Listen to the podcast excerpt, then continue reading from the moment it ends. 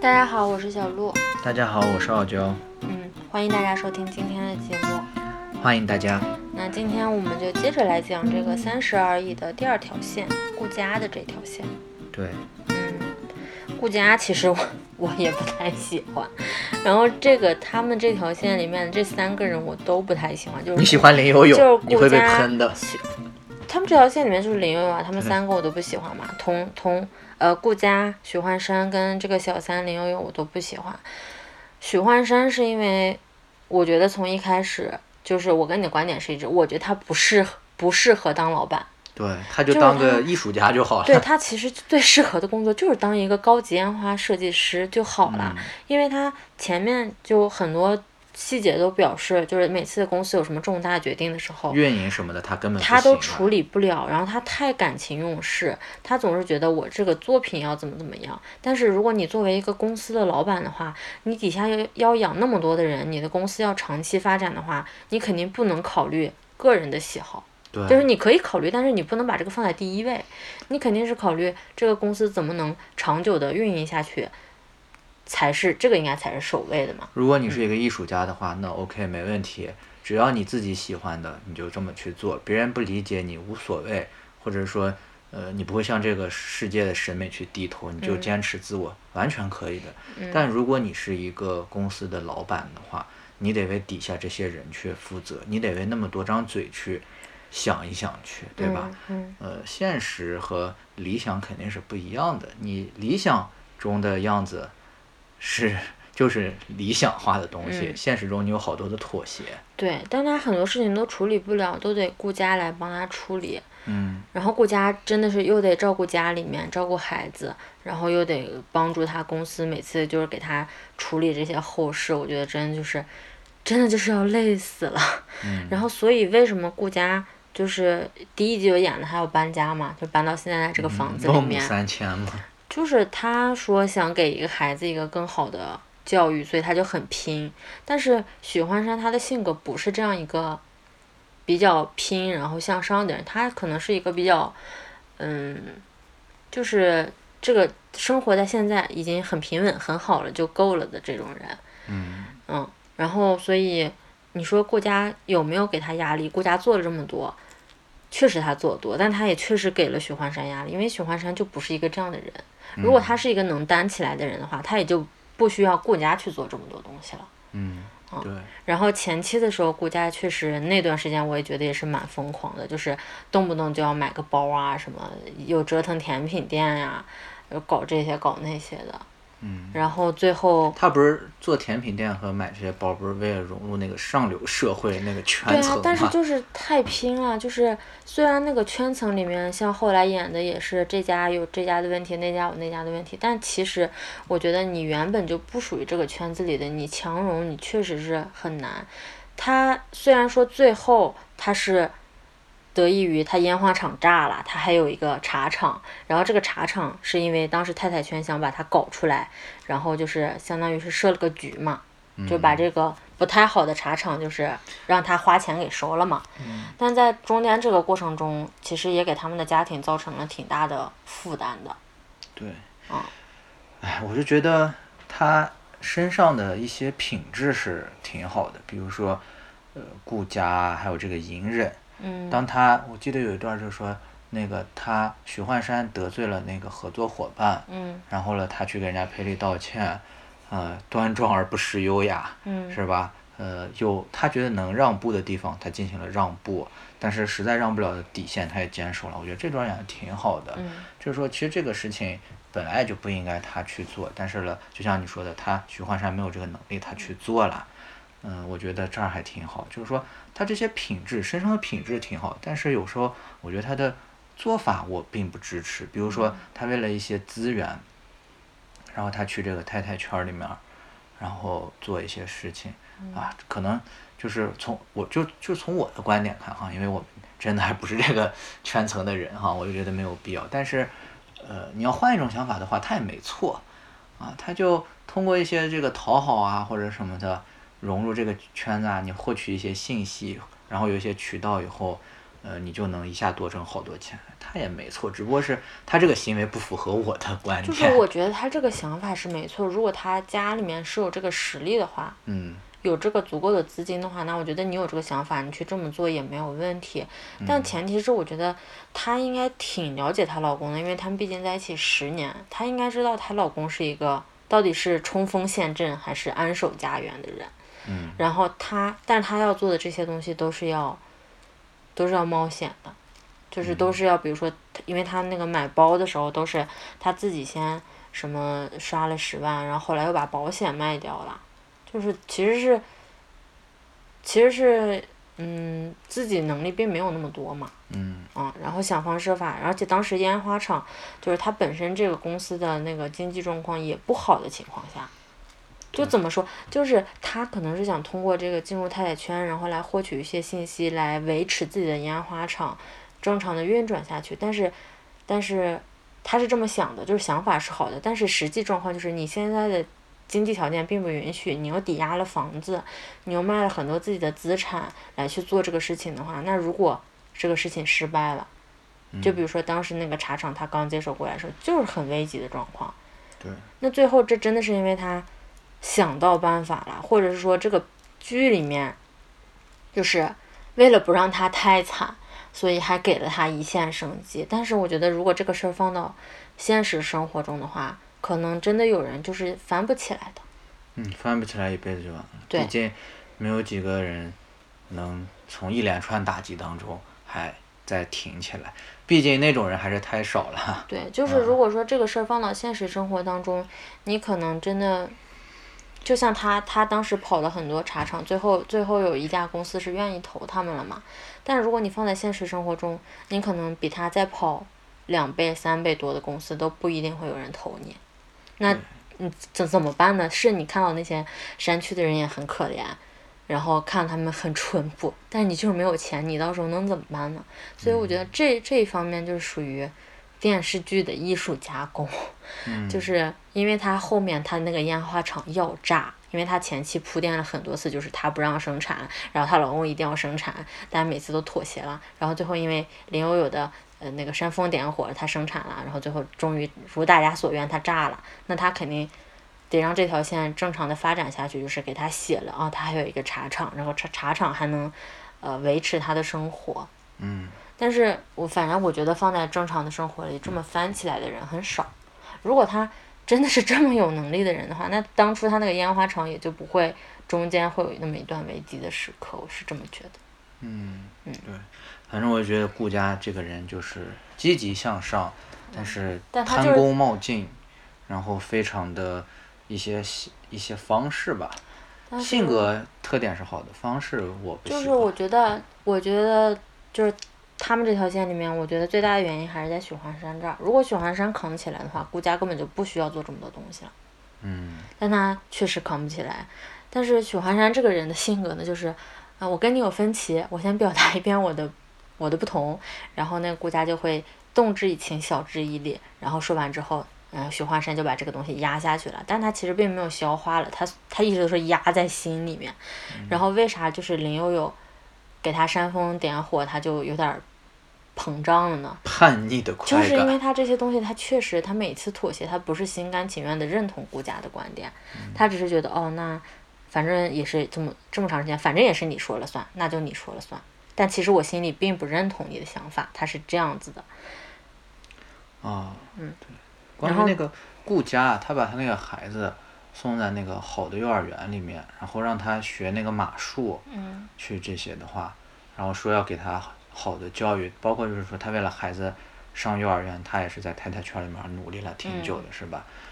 我觉得他付出了好多，他他还想叫一个那种育儿师，是吧？对，中间想一度想花钱找一个育儿师，但是全家人都不同意嘛，包括他们家那个阿姨也不同意。嗯，我就觉得，嗯，没必要，因为像我吧，就是。我感觉哈，你与其花这么多钱，费这么大的心思把他送在一个他不见自己喜欢的学校里面，为什么不去多陪一陪他呢？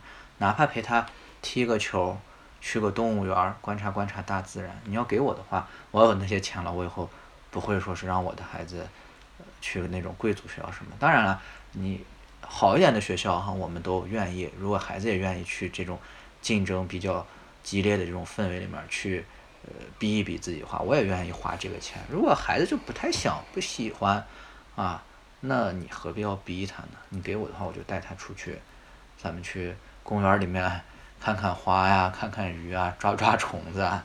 嗯。可能每个人教育观念不一样吧。嗯。大家只是把自己觉得好的东西给了孩子。但实际上，不管是送贵族学校也好，学马术也好，还是我说的看花、看鱼、抓虫子也好，这个东西没有一个是哪一个就是一定对，一定要和孩子沟通。你要把孩子当一个人，你不要把他当成一个你的工具，一个展示你优秀，或者说，呃，你要塑造成一个什么样的人。他是一个人，你你跟孩子沟通的时候，我觉得你做什么的话，不是依托在你想要什么，或者你要给他提供你最好什么东西的。这些乱七八糟上面，应该是孩子真正想要的是什么？嗯。所以说，我觉得他的育儿观念我不太赞同。嗯。还有那个许幻山吧，许幻山的话，不管是从经营上面还是感情上面，我觉得他自己是一个没有什么主见的人。啊，如果他真的喜欢林悠悠的话，那家产全给顾家，呃，孩子的话也给顾家，然后他净身出户就是喜欢林悠悠，就是要在一起享受那种叛逆的快感。我觉得大家可能也不会这么去骂他去，因为这个喜欢哈，可真不分先来后到啊。可能之前他确实是你最喜欢的人，但是过来段时间，他最喜欢的人变了，这个东西你也没有办法。嗯。该把责任捋清楚、划分清楚、把财产分割清楚以后，呃，人们去追寻自己的爱的话，我觉得大家就不会这样批判他去了。关键是，他既享受的顾家。真的是这么顾家和顾公司带来的便利，他又想享受这种别人的崇拜，然后给他灌迷魂汤，啊，他都想站着，不可能，这就跟王曼妮一样，你不可能都占着，所以说他又纠结又自责，然后呢，一次一次想找他分手，找林悠悠，但是一次一次又分不了。我觉得关键还是他说他想不清也对，但是我觉得除了想不清，还有一点就是他贪婪。他想把每一个好，每一个女性的好都占上，是吧？我觉得他俩其实婚姻出问题的核心不在于林悠，就是他俩婚婚姻本身是有问题的。就是男性，我觉得一般都希望就是他的另一半是需要他的吧。但是呃，里面有一个画面就是演那个顾佳在。他呃顾家许幻山回来的时候，顾佳在地上装一个桌子，不知道还是凳子，反正就自己组装的那种。然后许幻山就说了一句：“啊，你怎么不等我回来弄呀什么的？”然后那个顾佳就说：“这家里啥东西是你弄的呀？”就我觉得，站在顾家这面来说，他可能会觉得，呃，许幻山比较忙，所以这种他能做了的事情就不占用许幻山的时间了，让他把大把的时间放在他的灵感和创作上。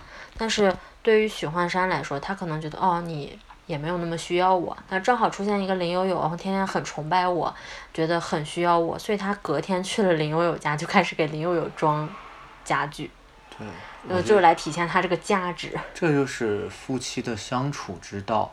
呃，如果一个人全都特别能干的话，另外一个人就会无所适从，没有这个价值。就觉得没有价值。所以说，你这个男性的话要担当，女性的话要体贴。啊，包括就是说，我知道你你们其实有时候这个女的吧哈，很多事儿你们确实做得好啊，但是呢，你也得给男同胞一个机会，比如说像打扫卫生这个事儿啊，一般就是女的打扫的干净细致，但是呢，你不能老不让男的干，首先他有他没有这种参与感，其次养成习惯以后。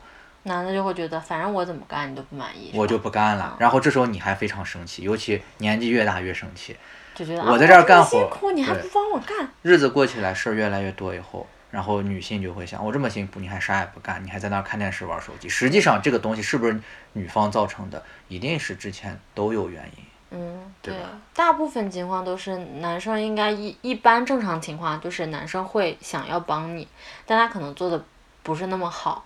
然后这时候就有两种人，一种就是说啊，那你做的不好也没事儿，就是我告诉你怎么能做好，你下次只要比这次做的好就 OK 了。还有一种人说，哎呀，你算了算了算了，有我教你的时间还不如我自己干了。然后这么反复进行几次之后，你别说男性是会有这种想法，就是你给了我，我也是这样想法。既然你觉得我怎么做都做不好，那就算了，那我就不做了。你啥都做得好，你做吧，你放心大胆的放手去做吧。就是我所以我觉得这个不是说男生女生的想法，就是正常人都是这么想的。既然我我有在努力的尝试要做好，但是你一直都觉得。嗯，很嫌弃我的话，那就您做的好，您来。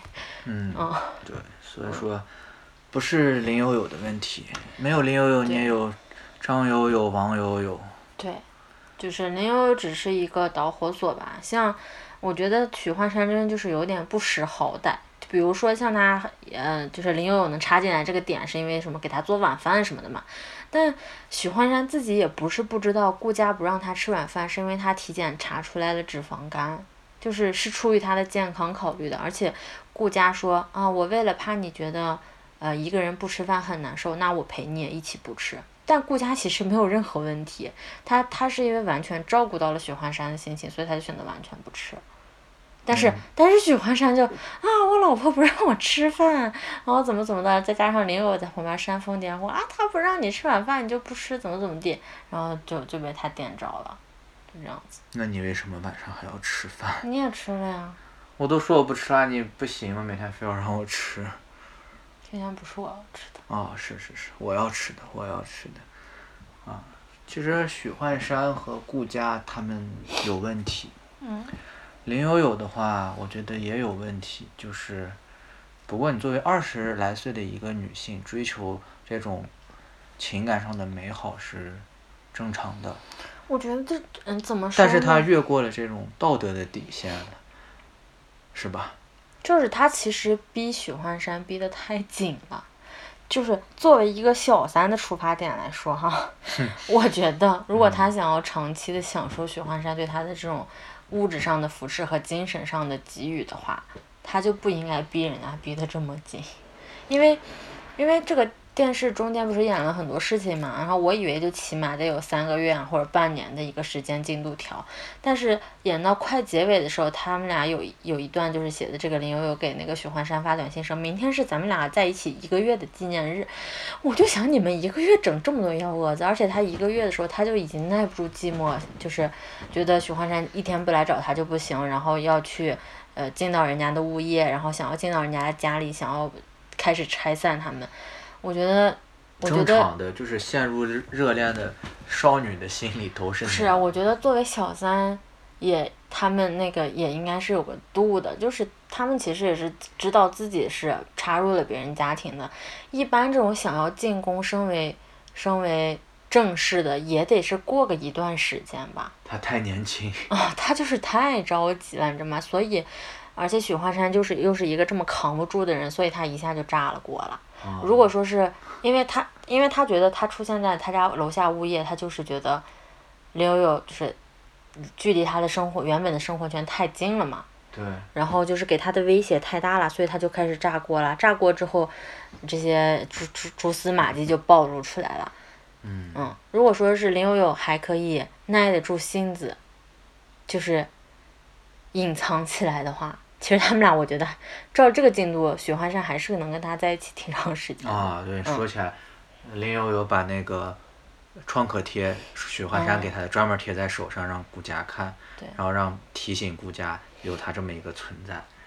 嗯，反正挺追求爱情是美好的啊，是正确的，不择手段是令人唾弃的。嗯。啊，至于你说小三上位啊啥的哈。那就另外一套了。但是你要说他要想上位，那就是一直给许幻山在这儿种种子，然后了不要这么急功近利，然后了。对，但我觉得他不是一个好的这个编外人员，因为他只是考虑啊，我要鼓励他，然后这个蓝色烟花特别好看。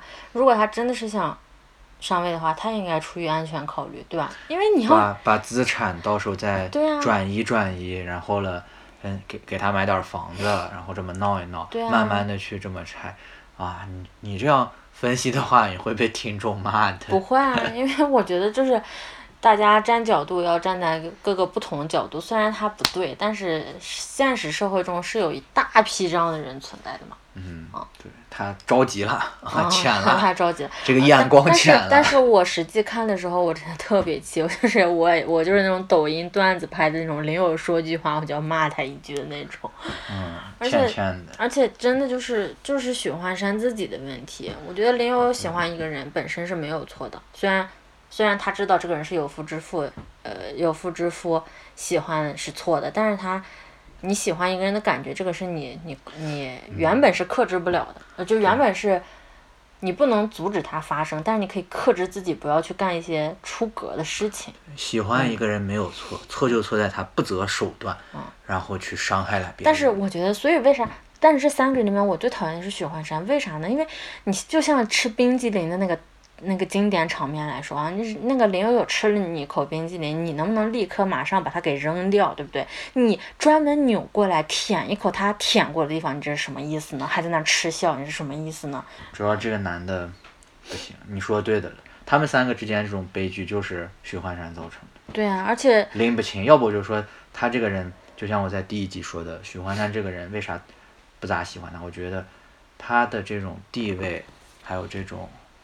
生活啊啥的，和他这种思想观念不搭不匹配。对，但是但是里面有一点，就是后面他们吵架的时候，这个许幻山有爆发过一次，就是说我烟花设计师干的好好的，是你说要让我辞职出来开烟花厂的。